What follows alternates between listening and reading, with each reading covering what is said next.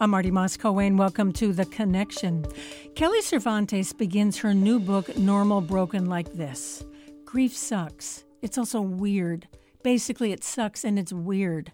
It also happens to be an unavoidable part of life. Her book is about her grief before and after the death of her daughter Adelaide in 2019, just before her fourth birthday. Adelaide had been diagnosed with a rare form of epilepsy when she was a baby. Kelly and her husband Miguel were told by doctors when she was three that there was nothing more they could do to help their daughter. It was devastating news. Normal Broken is about Kelly's journey through the messiness of grief. It's both heartbreaking and reassuring. She blogs at Inchstones, where she writes about caring for her medically complex daughter and how she and her family have learned to live with their grief. She's also a board member of Cure Epilepsy. And Kelly Cervantes, it's great to have you with us on The Connection. Thanks so much for joining us. Thank you so much for having me. I'm thrilled to be here. Well, we're happy to have you here. First of all, so sorry for your loss, and, and so pleased you could join us because these are tough conversations to have. I think for many people, to talk about grief and death and loss is just really hard to do. But it seems for you, it's important for you to be able to blog about this and to write about it and talk about it. How has that helped you heal? Oh my goodness, it's helped my healing immensely. I am a huge proponent of talk therapy. I wouldn't be talking to you today without my psych meds, but there is nothing that helped me to heal more than writing and then sharing that writing. Um, I think through that practice, I mean, there's all sorts of studies that we don't need to get into about how when you write or you share, you're moving thoughts from one part of your brain to another where you can actually process them. But by sharing all of those emotions as well, I learned that I'm just not that special. And I hmm. mean that in the kindest way possible. I am special in all of the ways that Mr. Rogers and Sesame Street taught me that I was. Yes, you are. but nothing that I feel or experience is unique to me. My story is mine, yes, right. but my feelings are normal. They are so grief is so normal and and that has empowered me to be able to share and connect. Well, and I'm glad you said those two words share and connect. And what I got from your book and even writing about your life is that yes, grief has these various stages, but they can come you know, at almost any moment. It doesn't follow this sort of set pattern. First, you're going to feel this, and then you're going to feel that. You also write about the fact that your husband just grieved differently from you. Help us understand that. Oh my goodness, we grieved wildly differently. I am, uh, and have always been, as my parents would, I'm sure, tell you, an emotional person. Um, I, I grieved openly. I needed often for my grief to be witnessed. I, I wanted someone to hold my hand. I needed, um, it, I, had very little control over it. I, I episodes that I would call werewolfing, where I would be out and the grief would just completely take over. Versus my husband, who grieved very privately to the point that I didn't even know if he was grieving. And it required us to, A, go to couples counseling, but beyond that, open up the lines of communication so that he could tell me. I, I needed him to tell me when he was grieving. And then I also needed to release him from these expectations that mm-hmm. he would be present for my grief because that just wasn't something that he was going to be able to do. But that didn't mean that I couldn't outsource that to a friend the same way that I might outsource you know, fixing the sink. You call a plumber. And I wouldn't get mad at Miguel if he couldn't fix the sink. So sometimes there are parts of our life that you you have to outsource. We put a lot of pressure on our relationships with our significant others that uh, can be can be crumbling and is honestly sometimes irrational. How do you hold on to memories of your daughter, and I know you do. Um, she died in 2019, so she died four years ago. But in the life of a child, you know, what do those years actually matter? How do you think about her today? I try and hold on to the more joyful memories. We had a lot of trauma during her life. She was medically complex. She had epilepsy. Um, it it was it was really hard, and um, I I hold both the the positive and the the negative and the everyday moments in between.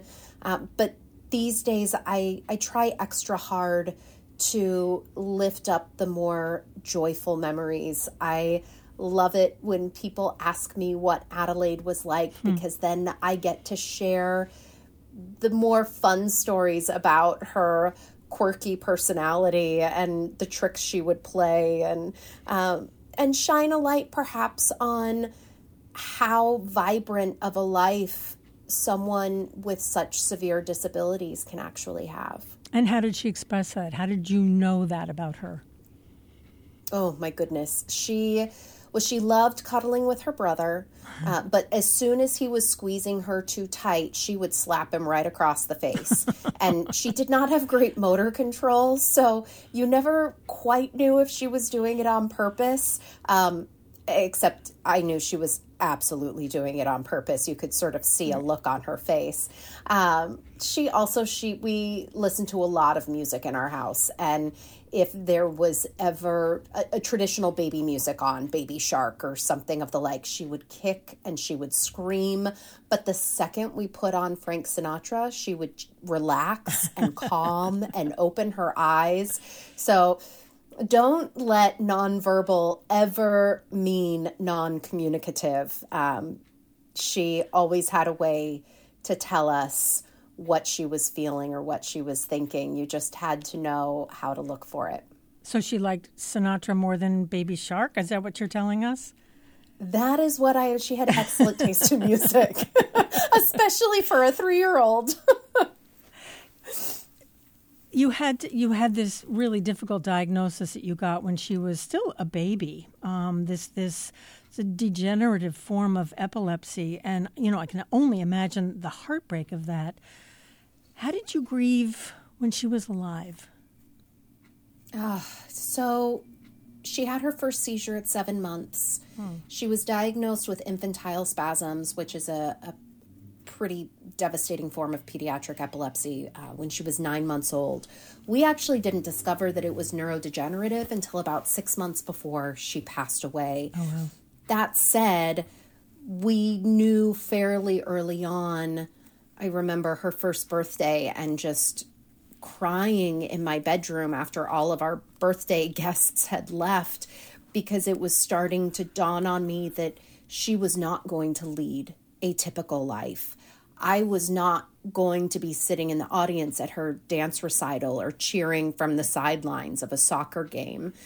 We probably weren't going prom dress shopping. All of the things that you sort of look forward to with a child and that was not going to be our future. So uh, that's actually where my blog title, Stones, came from. It's a, a, really common term in the disability community where instead of celebrating milestones, which may or may not come, certainly not on a traditional timeline, you celebrate all the inch stones that y- you or your child meet to get there.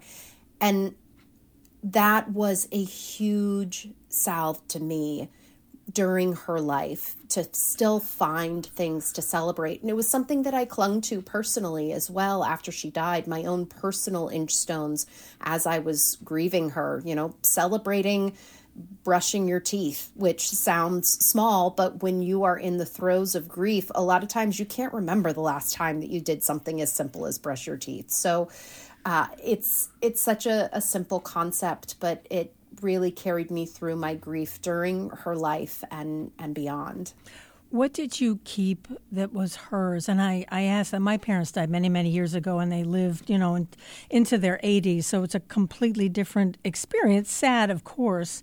But I have in my closet my dad's Madras shirt. It just hangs there. And then my mom's hiking shoes are down, you know, in, in my pile of shoes on the floor. And just sort of knowing that they're there just gives me a little bit of a lift when I'm trying to figure out what to wear during the day. Uh, what did you keep of your daughters? Well, I have two very large bins of her clothes and stuffed animals and things um, in a closet in our house. But I also have um, little ladybug decor that used to be in her bedroom that mm. I've hung on the wall.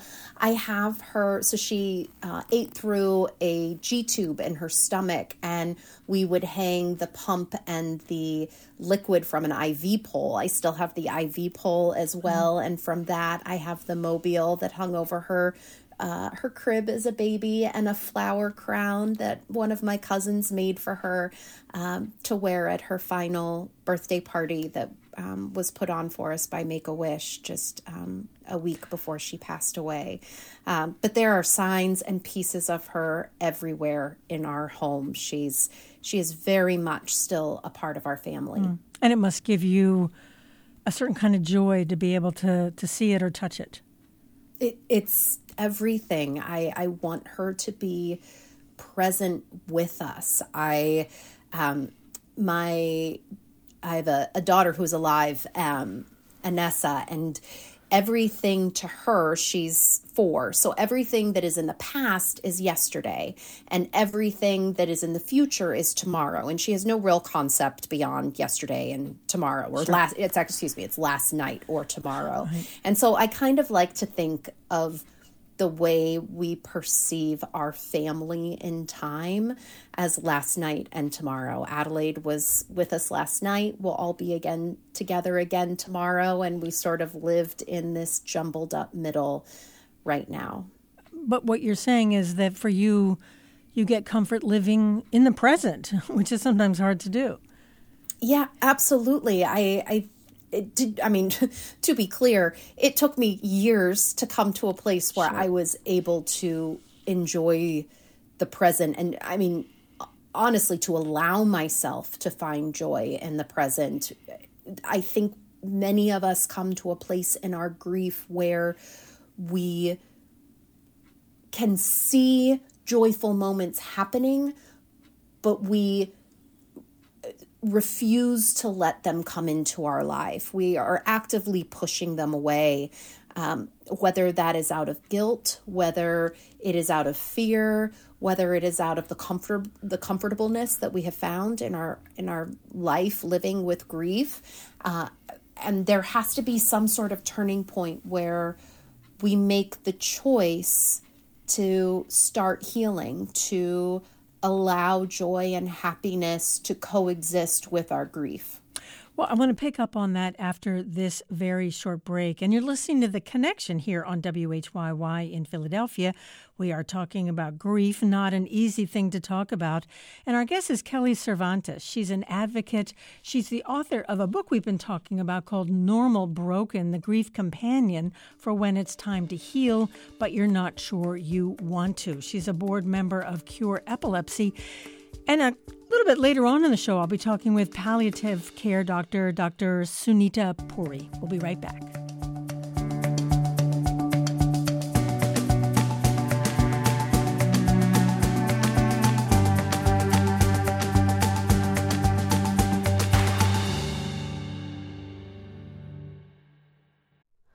Hi, it's Terry Gross, the host of Fresh Air. We bring you in depth, long form interviews with actors, directors, musicians, authors, journalists, and more. Listen to our Peabody Award winning Fresh Air podcast from WHYY and NPR. You're listening to The Connection here on WHYY in Philadelphia.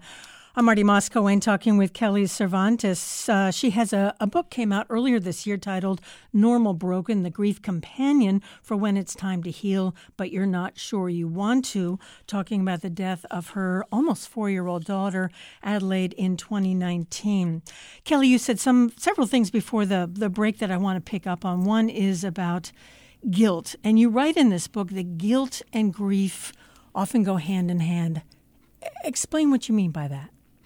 Oh, well, I I personally felt a lot of guilt about things that I could have done differently during her life. I felt guilty for the way her grief consumed me after my life and how that affected the other people who were in my life. I felt guilty for letting joy come into my life as if I, I wasn't allowed to feel that anymore because I was here and my daughter wasn't. You could probably find just about any scenario within those first few years after Adelaide died, and I could find something to feel guilty about. And it made it very, very difficult to feel like I deserved to heal, hmm. let alone that I even wanted to. Was it? Was it? I don't mean just a matter. Was it a matter of time where you just gave yourself permission to feel okay? There were a couple different events that happened. One was that I attended an incredible grief retreat uh, with other mothers who had also lost children. We lost children at different ages, different times of our lives, all different causes. Uh, but being together with those women, I realized I that I was very normal in my brokenness that that with those women I I was one with them. I could share, they could see me. And that knowing that I was a part of this community, that I wasn't alone, and seeing some of them a little further along on their grief and healing journeys allowed me to be able to envision a world where that was something that I could also do. Then there was also a speech given um, the night before President Joe Biden's inauguration. Mm. He gave a, there was a COVID 19 memorial ceremony that he led. And in the speech, he said, to heal, we must remember. Now, regardless of your politics, the man knows grief, Indeed, having lost a baby, his wife, an adult son, uh, and his words they hit me with such an impact. To heal, we must remember. I had always thought that healing meant forgetting or moving on or leaving behind, letting go. It had never dawned on me that in healing I would always remember her. I would it it was about moving forward with my grief. It was about finding a way for grief and joy to coexist in my present and in my future. And that made sense to me because there was no way I was ever going to be able to forget or let go of my daughter and my grief is what I felt like I had left of her but grief and love are two sides of the very same coin. So just like I would never stop loving her, I'm never going to stop grieving her. So in remembering her, I am healing. And it's about finding those ways of moving forward and holding on to our loved one and incorporating that grief and that love into this life that we now lead. What did you want? And I'm looking at the clock here, a couple of more minutes, uh, Kelly. But what did you want from friends and from family uh, when you you were going through the the most difficult, most painful parts of your grief? What did you want them to do? What did you want them to say? Uh, yeah, I am. I am so sorry. This really freaking sucks. Sometimes that would be enough. That, that would feel and that that feels enough. Closer friends. I had one dear friend who would pick me up and drive me to a workout class. I despise working out. I hate group exercise even you more. and me both. Yes, I get it. However, having her pick me up and take me to this class where I moved my body for 1 hour and then she would bring me home and that was amazing because I got out of the house. I felt like I did something. I was physical in some way. So even if I didn't leave the couch for the rest of the day, I had had that one hour where I felt like I was productive and I had done something. And, you know, sometimes a ball in motion, getting out of the house for that one hour would give me the energy that I needed to go do something else, go run an errand, go um, be with my son, whatever it was that I was lacking the energy for. So sometimes it's in it's in the smallest ways that you can help someone just letting them know that you're thinking about them without expecting anything in return. I've seen pho- photos of, of you and your husband, your son, and, and your daughter. Um, I think there was one of you trick or treating or something, um, and you look like a you know so called normal, happy American family. Absolutely. Well, and I I would say that we are a very normal, happy family. Um, we just have one family member who hmm. led a not very typical life. But in that experience is so much more normal than people realize. So when people say, so how many children do you have? What do you say? I have three children. Right. My son Jackson is 11. My daughter Adelaide would be eight, but she passed away just before her fourth birthday. And my daughter Anessa is going to be five in February. And I it has taken me a long time to be able to say that confidently. Uh, I now sort of uh, it, it the uncomfortableness resides in the person often that I am speaking to. Now, if you were to ask my husband that same question, he would gauge the person he was speaking to and how much he wanted to unload on them. Uh. I'm not capable of doing that. you get it. You get all or nothing with me. So, well, I, buckle your seatbelt, I guess. well, I appreciate that, uh, Kelly Cervantes, because you know this this is a tough conversation, and you've you've helped us really think about it, I think, differently, and even use language differently. So, I I really appreciate you joining us today on the connection. Thank you so much for having me. You're very welcome. Uh, you're very welcome. And again, uh, Kelly Cervantes' book is called Normal Broken The Grief Companion for When It's Time to Heal, but You're Not Sure You Want to. We're going to take a very short break, and we've got a second guest who'll be joining us after this short break. Stay with us. We'll be right back.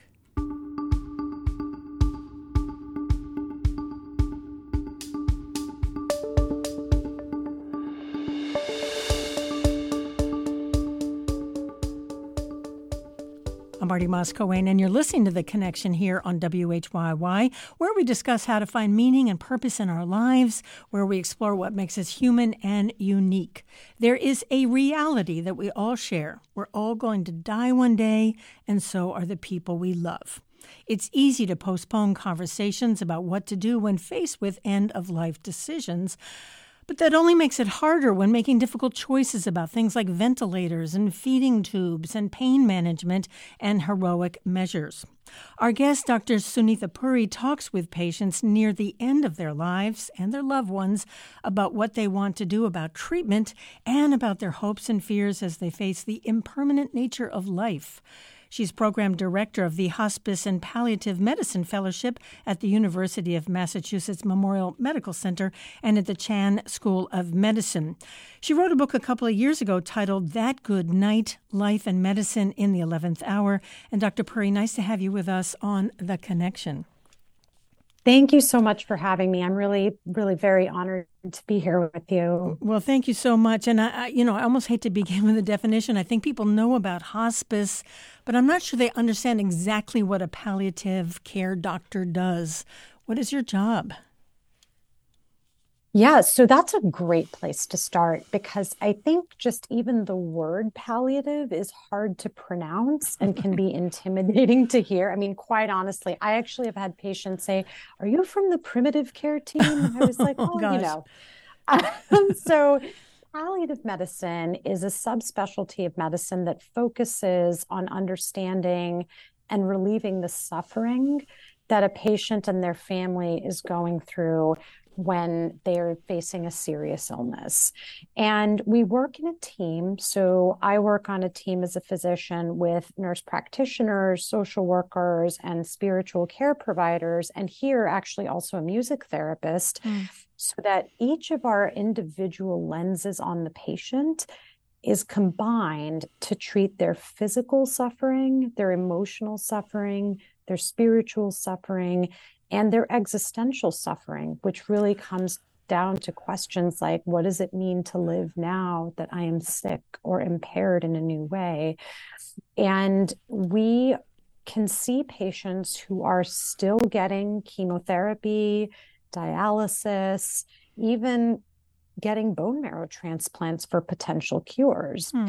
because our job is to work right alongside other medical teams to improve the patient's quality of life and to really understand what they want from themselves, what they value in their life, what their goals are, so we can modify treatment over time to meet those goals. And, and those are. T- I'm sorry to yeah jump in here. Let me just do a quick follow up here, but those are really profound questions that you are yes. asking people at, at this really critical moment in their life. And I'm thinking about you walking into a into a hospital room, you're meeting a patient for the very first time. What's the first thing out of your mouth? So usually the first thing I say is that it's a pleasure to meet you. And then I introduce myself and I explain what I'm here to help them with. And usually, let's say there's a picture of somebody on the little table next to them. I'll try to start by identifying something in the room that has meaning that is clearly there for a purpose. Sometimes I joke around about how, oh, you're a lifesavers guy because there's a big bag of lifesavers um, on the, the table, or I see a bunch of uneaten Oreos and I ask about those. I really want to start with helping people feel comfortable in my presence because I have to go to a place of deep vulnerability and intimacy with them, sometimes in not very much time depending on their situation. Well, and you also, I'm assuming there are times when you've got family members, loved ones who are there in the same room. Um, how do you find a connection with them? So I think the thing that I have come to learn for myself and about myself is that I have to feel comfortable with where I'm at and confident in what I'm there to do so that I enter the room projecting that, projecting a gentleness, a comforting presence, and a confidence in the fact that I can help them. And I think when you walk into a room inhabiting yourself that way, mm-hmm. then people are at ease. People can pick up on unease with their doctors. And at some level, that make can make them very uneasy. So when I go in and I meet family, I always say a prayer before I go in and I hmm. ask God to help me do my best for the people in that room. Um, and when I leave the room, I thank God for helping me to do what I could do for them. And that's my little ritual of preparing myself to go into a situation that I cannot anticipate what I'm walking into and what the outcome is going to be. So I really try to project confidence, gentleness, and a warm presence. Let me just uh, quickly reintroduce you. And uh, that's our guest today on The Connection, Dr. Sunita Puri. She's a palliative care doctor, in fact, a program director of the Hospice and Palliative Medicine Fellowship at the University of Massachusetts Memorial Medical Center. You're listening to The Connection here on WHYY in Philadelphia. Let me ask you uh, about your own journey, and I, and I read some of, of this in your book. As a doctor, I'm assuming, so broadly speaking, your job is to save people's lives, is to, is to intervene so that they can uh, continue to live their life. And and as I understand it, you were you were frustrated with that, even kind of depressed by that kind of work. And it wasn't yes. really sort of meeting what it is that you needed to believe and feel as a doctor. What was going on for you?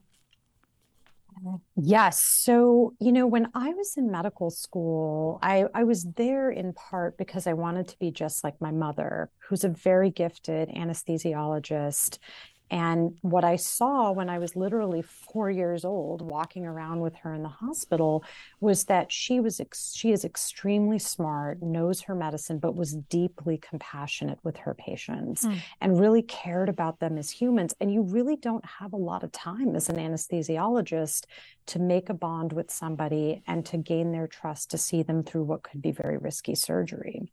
But I saw her taking that time to want to know her patients. And in medical training, as you said, you're really socialized to focus on disease not necessarily how someone's life and life circumstances impacts their experience of disease. And I was very much frustrated by, you know, memorizing things, spending a lot of time in front of computers, more so than I did with patients. And I kind of wondered what how there was such a big disconnect between what I hoped to do for people and what I was actually trained to do for people. So, as you said, I was quite demoralized until I did a palliative care rotation at the very end of medical school. And I saw that it is possible to be with people who still needed top notch diagnostic and procedural care, but to also know that that was not the only thing that mattered about them. And I saw how people, how my mentors could really sit with people and again help them to talk about mm. things that they weren't even talking to their loved ones about and by knowing what mattered most to them seeing how medical care could change. And in residency you know i did a lot of things to people in the icu without necessarily doing things for them that oh, they wanted done for them. And so i really tried to remember that just as i'm learning how to put IVs in people and put them on ventilators, that communicating with them was equally a procedure that had a way to do it and had a place alongside all the bright and shiny technology.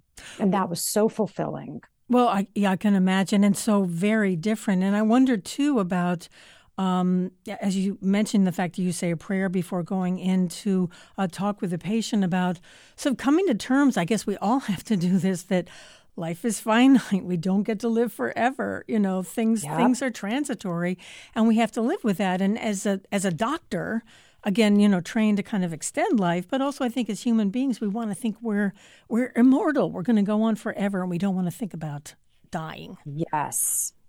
Absolutely. And I think people expect from medicine a real focus on extending life at all costs. So here you have someone coming in trying to help them balance the hopes they have for their lives with the reality of their illness. Mm. And people don't want to think about it, let alone talk about it. And doctors often don't want to think about it, let alone talk about it. And we're not taught how to talk about it. And so you're kind of really balancing both tensions within individuals and families around grappling with impending loss and the losses they've already gone through during sickness with this greater cultural silence around illness and death. And we have such poor vocabulary for even talking about that. And that doesn't surprise me because if the culture is hesitant to talk openly about things, we will not have the right language for it. And that's where you get a lot of discussions about things like being a fighter and not wanting to give up. And that doesn't really sure. always serve people. Well, I'll tell you what, Dr. Puri, we're going to take a very short break and then we'll get back to our conversation. Again, our guest is Dr. Sunita Puri. Uh, she is a palliative care doctor. We have much more to talk about after this very short break. Do stay with us. We'll be right back.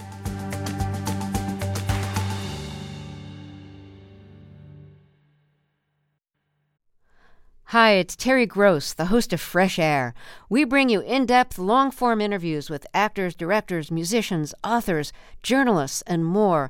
Listen to our Peabody Award winning Fresh Air podcast from WHYY and NPR. You're listening to The Connection here on WHYY in Philadelphia. We all know we're going to die, yet most of us really don't want to talk about it or think about it. It's only natural, and yet that makes end of life conversations even more difficult. Uh, joining us is uh, Dr. Sunita Puri. She's a program director of the Hospice and Palliative Medicine Fellowship at the University of Massachusetts Memorial Medical Center, also the Chan School of Medicine, and she's the author of a book, of a book titled That Good Night Life and Medicine in the 11th Hour. I mentioned the fact that you know these are hard conversations to have. Let's just uh, let's be honest about it. But how do we build a, up a kind of a language, a vocabulary, so that we can be more comfortable talking about end of life, the fact that we only get a certain amount of time on this earth? Yes. So you know, I think there are cultural and dare I say spiritual hmm. components to acquiring that language because I think part of what it means to be human is to be mortal. Sure. I don't know what humanity would be if, if we, lived, forever. lived forever. Yeah. Right. And so I think from a spiritual sense of things, it doesn't even matter what religion or tradition you're part of, just the fact of having a finite life, if we can really think about that and move deeply into that and what it means for us as people, that that in and of itself is a wonderful place to start with simple language and questions like what does my life mean to me? What were to happen if things suddenly changed for me? And when you start with the simplicity of those tough questions, you start to acquire a language that is not quite the abrasive fighter, this binary between fighting and giving up, being a winner against disease or a loser against disease. And I think when people start with that gentleness, they have a bit more compassion about how they'd actually face serious illness and the end of their lives. Well, I would think too that having this conversation with family, with loved ones, even with oneself, well before you're in your hospital bed and you have to make, or the family has to make some pretty momentous decisions, that to have this early on begins to kind of set the stage for what, a good death? Is there such a thing as a good death?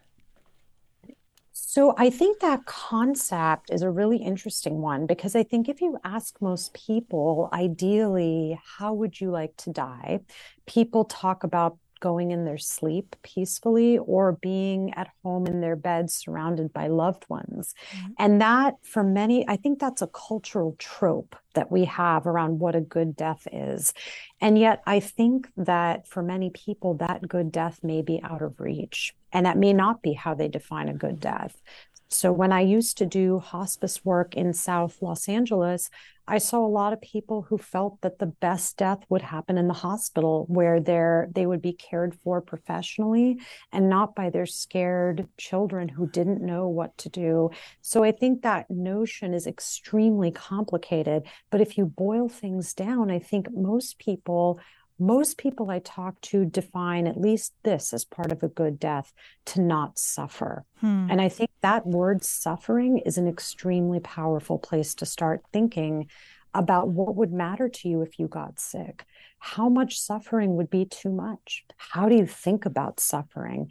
And have you seen this is often I, a way into these conversations that I encourage people to use let's say you're fine and healthy right now and you just lost a loved one to you know lung cancer i always encourage people to reflect on what would matter to them if they were that sick because mm-hmm. you have an immediate example of someone you love who's going through suffering and it's a moment and it's a way in and we shy away from it because we're so scared but if we see loss around us as an opportunity to move deeply into what our life means, what it would mean if we were the ones with lung cancer, mm. what we would and wouldn't want for ourselves based on the choices your loved one made.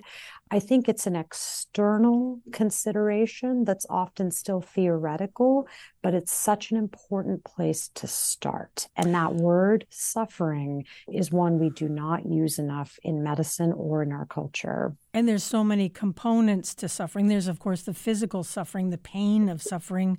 There's the psychological part of suffering, perhaps the loneliness or things either said or not said. As you mentioned, the kind of spiritual suffering as well. Yes. I mean, you know, it's suffering can reveal itself in, in so many different ways.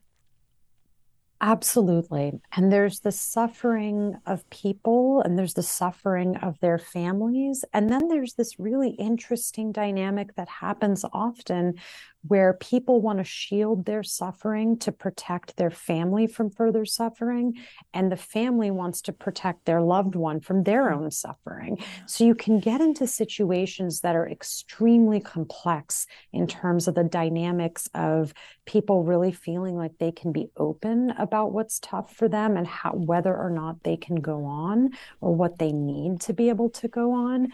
And so it's a really like I think, you know, I go in often as a complete stranger and I'm asking someone to be deeply vulnerable and, and yeah. essentially take me to the core molten center of their humanity right like within a few minutes. And sometimes they can do that more easily with a stranger than with their own family. Oh, because... And so you get mm-hmm, you get into an interesting space where part of my role can become helping them to say what has remained silent asking them in front of their family can you tell you know your wife and your son a bit about what you and i talked about yesterday?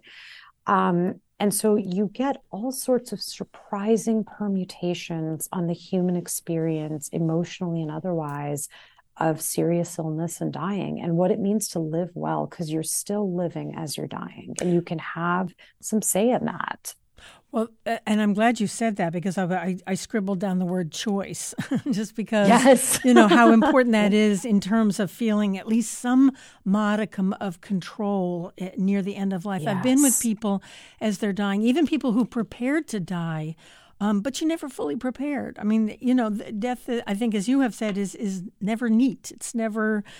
I think it's it's, it's rarely the way people planned it out. I think that's absolutely true. And I think we're so used, many of us in, in our society are used to having control over what happens into our life or wanting desperately to have control and a say in situations that are often out of our control. And I think I'm going to say two things about this this particular issue, which mm-hmm. is that we try very hard to empower people to think about their choices, to document their choices. And yet, I always tell people, I mean, actually, I often tell people, I won't say I always say this, but in some situations where I can really feel that desire for control is palpable and a part of their suffering, I always try to normalize the fact that even though we are offering you a complete say in how this may unfold, I also want you to know it is very normal, despite the best planning, for things not to go the way you wanted them to. Mm-hmm. And that uncertainty is a part of what I will hold you through, because that's really what it means to be a palliative care doctor, is an uncertainty specialist. And so, as much as I want to give people say and voice and support them, I have to make the caveat that ultimately death like much of life, is unknowable and uncontrollable. And that's why if you're in the hospital and you're very sick and we're trying to get you home on hospice, hospice to have the death you wanted, I always tell this, I do always tell families, I don't know what's going to happen between now and the time you could get home. And if you get so sick that I wouldn't put, if you were my mom, I wouldn't put you in an ambulance to get home. I will keep you here and make you comfortable, and your family can be with you. But I'm saying that we have to have the plan A, which we hope for. I'd be remiss if we didn't have a plan B. Sure. And something suddenly changes. Sure. Let me pick up on something you said that sometimes it's easier for people to talk to you I mean, a professional, but a stranger about what they want, these yes. sort of profound things that they want, rather than their family. And is that because with family there's history, there are patterns of, of relating to each other, which sometimes get in the way of these difficult but important conversations?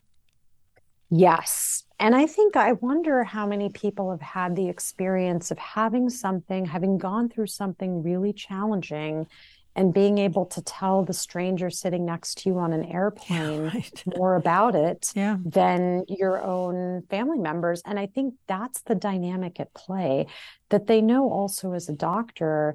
You're kind of like a priest in some ways, you know, especially at this stage of life. Everything they tell me mostly stays with me, especially if they swear me to secrecy about certain things that they want to talk to me about that they haven't talked about with their family. And it can become a type of confession and a very spiritual, contemplative space. And so I think part of what it means to welcome everything into the space of a palliative care consult is to welcome this too, that you may know things that their family doesn't. And I'll often ask them, you know, it is amazing that you've been vulnerable and it's an honor to share this with you is this something that you feel I can help you tell your family? Because I'd ha- be happy to do that. And the other people on our team, like our social worker, spiritual care providers, we have a whole army of people who can help you. Mm-hmm. So, is this something that you need us to help you say, or is this really something you just need me to know so I can explore it further with you as new choices arrive on the horizon for you? Well, I'm thinking of the sort of the intimacy of these conversations that of, of being with an individual or their family as as they have to make some of these tough decisions. What do you do when you see pretty, you know, profound disagreements between siblings about what to do about yes. mom or dad? Um, and maybe what mom or dad wants is different from what the family wants. How do you navigate that? This definitely happens. And I was in a situation yesterday where there was quite a bit of tension between different family members over next steps for a very sick person in the ICU. And, you know, I always try to remember that I am stepping into a story that is a bunch of complex characters entangled and interweaved storylines. So I am the new character at the 11th chapter of 12.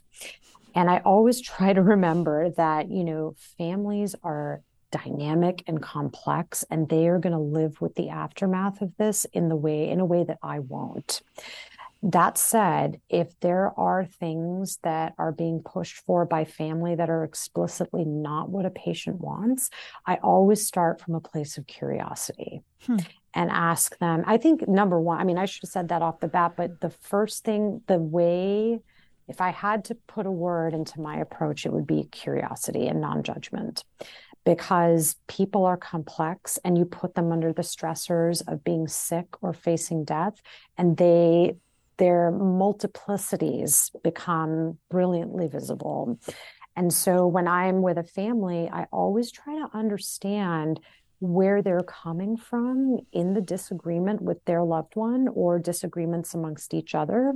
And that's where you can kind of get a little bit more context. So let's say it's a brother and sister at odds with their aging mother who has dementia you know, and one person says we need to do everything possible, and the other says, you know, I'm the one with her all the time, and you're, you know, flying in from California, and or whatever the situation is. And I try to kind of hold that space for them to talk with each other, but also to challenge where appropriate and to say, you know, it sounds like your mom actually put a lot of thought into some of what she would want to spare you the guessing game. And that's why she has, for example, an advance directive. Can you talk to me about why you're seeing this situation differently than your mom might? And I, I think when there's a lot of disagreement, I invite the person back into the room and I say, you know, of all the all the things we've talked about, if your mom was sitting in the chair next to you and listening to this, what do you think her immediate reactions would be? What do you think mm-hmm. she would say? And I think that's a very powerful way of helping people step aside and put aside their disagreements sometimes, not always. Sure. And yeah, and allow the person a voice. And allow them a voice. And you're listening mm-hmm. to The Connection here on WHYY in Philadelphia. Just a couple of more minutes, uh, Dr. Puri. I, when someone is dying and you're with them, can you assume that they're hearing what's going on in the room, what people are saying? Either to each other or to them? Yes. So, you know, hearing, as far as we know, is the last sense to shut down huh. when somebody is dying. And so I think there's two components to this. One, what they can really hear and intake, and what they can understand. So I am of the opinion that medically, but also very much spiritually, people know when their loved ones are there. Hmm. It's the familiarity of your presence, it's the timbre of your voice. You know, they very much can feel when somebody's in the room. And I've seen this, you know, with even just watching the heart monitors, somebody whose heart rate is really high because they're they might be anxious or in pain and they can't talk to us because they're very sick or they're dying the heart rate goes down when you hear when family come in the room and mm-hmm. either touch them or hear their or they're she, they're hearing their voice and they're comforted and so i tell families your presence is pain relief because you know you you are someone that has been a fixture in this person's life and they know that. And even though they can't talk back to you, they can take in what you're saying. And I think we know even from like near death experiences, when people describe what they've gone through, a lot of them talk about hearing what was going on in the room and they do remember that. Wow. So I very much think here, I think near death experiences, I could talk about that for a very long time. I would but, like to, know. but we don't have the time, and I would love I to do that. But uh, in fact, I got to jump in here only because we are out of time. And uh, Dr. Sunita Puri, thank you so much for joining us today on The Connection, and thanks for your, your work. It's so important. Thank you so much for having me. You're very welcome. And again, uh, Dr. Sunita Puri wrote a book a couple of years ago, and it's titled That Good Night Life and Medicine in the 11th Hour, and she's a palliative care physician. That's it for today's edition of The Connection. You can always download a podcast of the show wherever you get your podcasts. Charlie Kyer, the engineer for today's edition of the show, it's produced by Debbie Builder and Paige Murray Bessler. I'm Marty Moss-Coane Thank you so much for joining us.